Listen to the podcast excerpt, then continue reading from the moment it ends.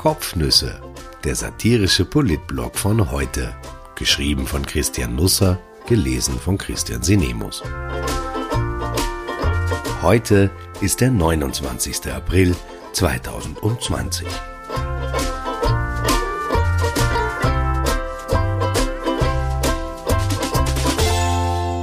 Alles easy deasy.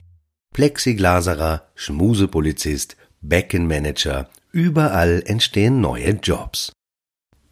Die wirklich wichtigen Fragen wurden natürlich wieder einmal nicht beantwortet. Etwa, wann gibt es endlich das Update von Covid-19 auf Covid-20? Und ist das dann sofort für alle Plattformen verfügbar? Oder gilt Social Distancing auch am Griller? Müssen also Koteletts heuer einen Babyelefanten voneinander entfernt auf den Rost gelegt werden? Oder wann dürfen wir uns beim Reden endlich wieder ganz normal anspucken, wie früher? Auch das ist ja eine Erkenntnis aus den vergangenen Wochen. Wir haben Jahrzehnte offenbar gelebt wie die Saubarteln. Wir sind einander gegenübergestanden, haben uns unterhalten und in der Zeit sind die Viren und die Bakterien und allerlei sonstiges Zeug nur so aus unserem Mund herausgeflogen. Eigentlich unvorstellbar, dass wir die Masken jemals wieder abnehmen. Morgenstund hat Regierung im Mund. Die obligate Pressekonferenz fand gestern bereits um 8 Uhr früh statt. Oder um es gemäß der neuen Normalität zu sagen, die Koalition wurde um 8 Uhr hochgefahren. Dieses Hochfahren sah diesmal etwas anders aus. Rudolf Anschober stand am Platz von Sebastian Kurz, Vielleicht wollte er für die Zeit nach der nächsten Wahl üben.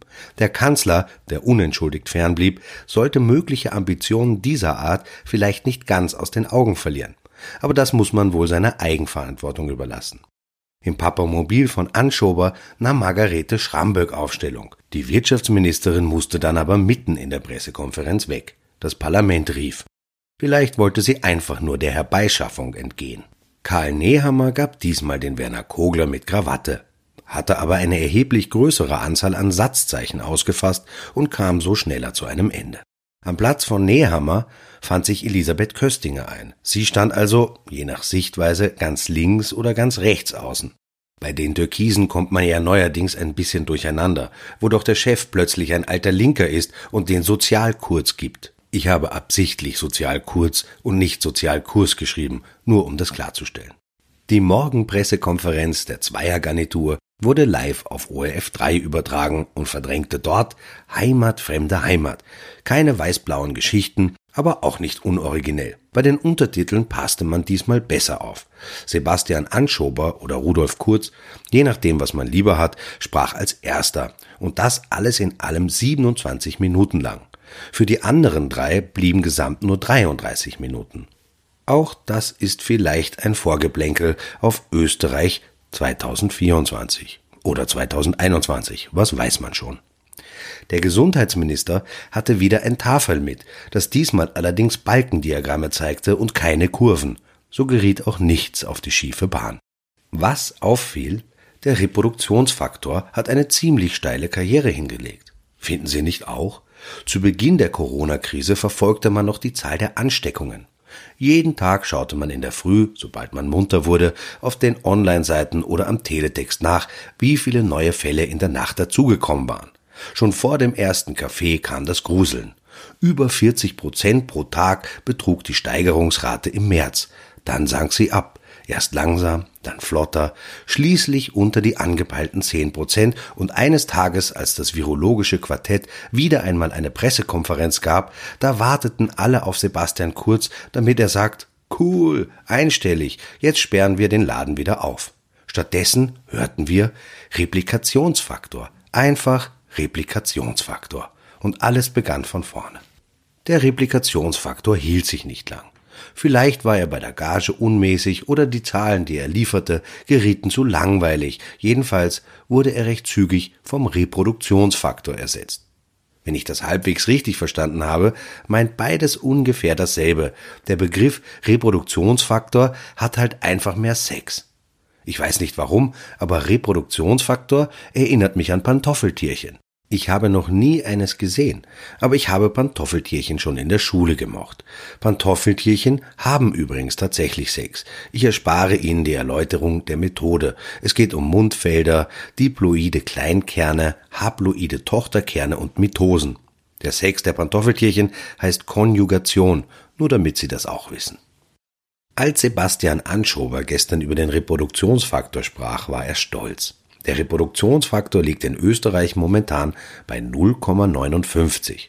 Ein Erkrankter steckt also 0,59 andere Menschen an, was ich mir gar nicht so leicht vorstelle. Denn wie infiziert man eine halbe Person oder Portion? Aber weil der Gesundheitsminister schon so im Schwärmen war, überreicht er den Österreicherinnen und Österreichern und allen, die im Land leben, virtuell einen großen Blumenstrauß, weil wir uns ohne zu murren so lange einsperren haben lassen. Eine schöne Geste, 13 Tage vor Muttertag. Kurz wird sich in den Hintern gebissen haben, dass er die Idee nicht hatte. Tatsächlich nahm Anschober aber keinen Blumenstrauß in die Hand, sondern eine Broschüre. Ich weiß nicht, ob Mamas am Muttertag mit so etwas eine Freude haben. Das sei der Prognosebericht der Easy Deasy bis 20. Mai, sagte er. Die Reporter im Raum signalisierten Wiedererkennung und Wertschätzung, obwohl ich die Vermutung hege, dass keiner wusste, was Easy Deasy sein soll. Ich auch nicht, nebenbei bemerkt aber ich dachte mir, endlich kommt Bewegung in die Sache, wenn sich der Minister Berichte von ACDC schreiben lässt. Ich konnte nicht entziffern, was auf der Broschüre stand, die Anschober in die Kamera hielt, vielleicht ja Highway to Hell oder Back in Black, das Cover schien mir aber etwas bieder Easy Deasy habe ermittelt, wie sich Corona in den einzelnen Mitgliedstaaten der EU in den nächsten Wochen entwickeln wird, sagte Anschober, und ich dachte mir, es ist doch erstaunlich, was Musiker zustande bringen, wenn man sie einmal in Hausarrest steckt. Für Österreich schaue die Prognose von Easy Deasy sehr gut aus, fügte der Gesundheitsminister an. Wieder war er stolz, wieder gab es keinen Blumenstrauß. Nicht einmal für sich selbst, obwohl er das offenbar für angemessen hielt. Wir haben die richtigen Maßnahmen zum richtigen Zeitpunkt gesetzt, sagte er, und mit wir meinte er sich und seine Kumpels vom virologischen Quartett. Aber immerhin gestand er ein, dass auch wir brav waren, denn die von der Regierung verordneten richtigen Maßnahmen zum richtigen Zeitpunkt habe die Bevölkerung umgesetzt. Na bitte. Inzwischen hatte ich Easy Deasy gegoogelt. Ich handelte mich also langsam wieder zum Virologen hoch. Tatsächlich meint Easy Deasy nämlich ECDC, das European Center for Disease Prevention and Control. Das sei die Umweltkontrollbehörde der EU-Kommission, sagte Anschober, und deren Zahlen würden es erlauben, dass man grünes Licht für die nächsten Öffnungsschritte geben könne. Die Ausgangsbeschränkungen, die er selber erlassen hatte, nannte er rigoros. Er machte sich deswegen aber keine schweren Vorwürfe, sondern meinte, dass man sie nun auslaufen lassen könnte. Die Ausgangsbeschränkungen, nicht die Vorwürfe. Es kommt jetzt auf jeden Einzelnen an, dass wir nicht übermütig werden.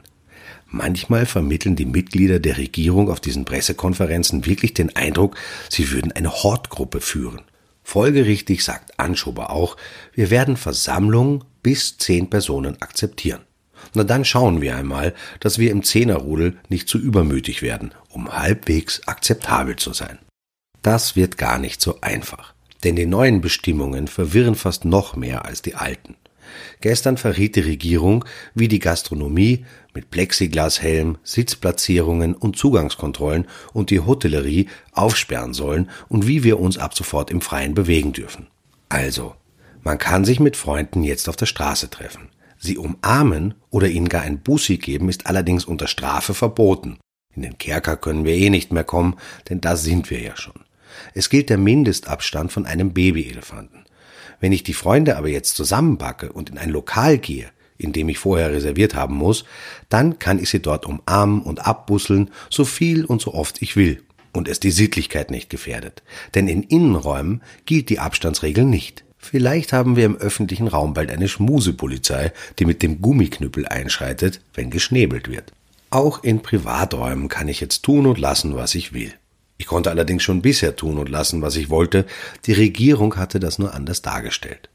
Die diesbezügliche Diskussion darüber nannte Anschober gestern bizarr. Es sei formalrechtlich richtig, dass es kein Verbot von Besuchen von Verwandten und Bekannten gegeben hat, sagte er. Aber allein die Bestimmung, dass es nur unter bestimmten Rahmenbedingungen die Ausgangsmöglichkeit gibt und dazu wurde eben der Besuch bei Verwandten, Bekannten nicht inkludiert, zeigt auf, dass es keine Möglichkeit gegeben hat, formalrechtlich dorthin zu kommen. Wenn mich das nächste Mal ein Polizist wegen Schnellfahrens anhält, was ich natürlich nicht tue, dann werde ich ihm sagen, dass er formalrechtlich zwar recht hat, dass es aber trotzdem ziemlich geil war. Was Anschober tatsächlich meinte, Corona-Partys waren nie verboten, aber das Hingelangen, hingehen, hinlaufen, hinspazieren, hinfahren zu diesen Corona-Partys schon. Jetzt ist es Verliebten ausdrücklich erlaubt, dass sie in seine Wohnung mitkommt und er in ihre.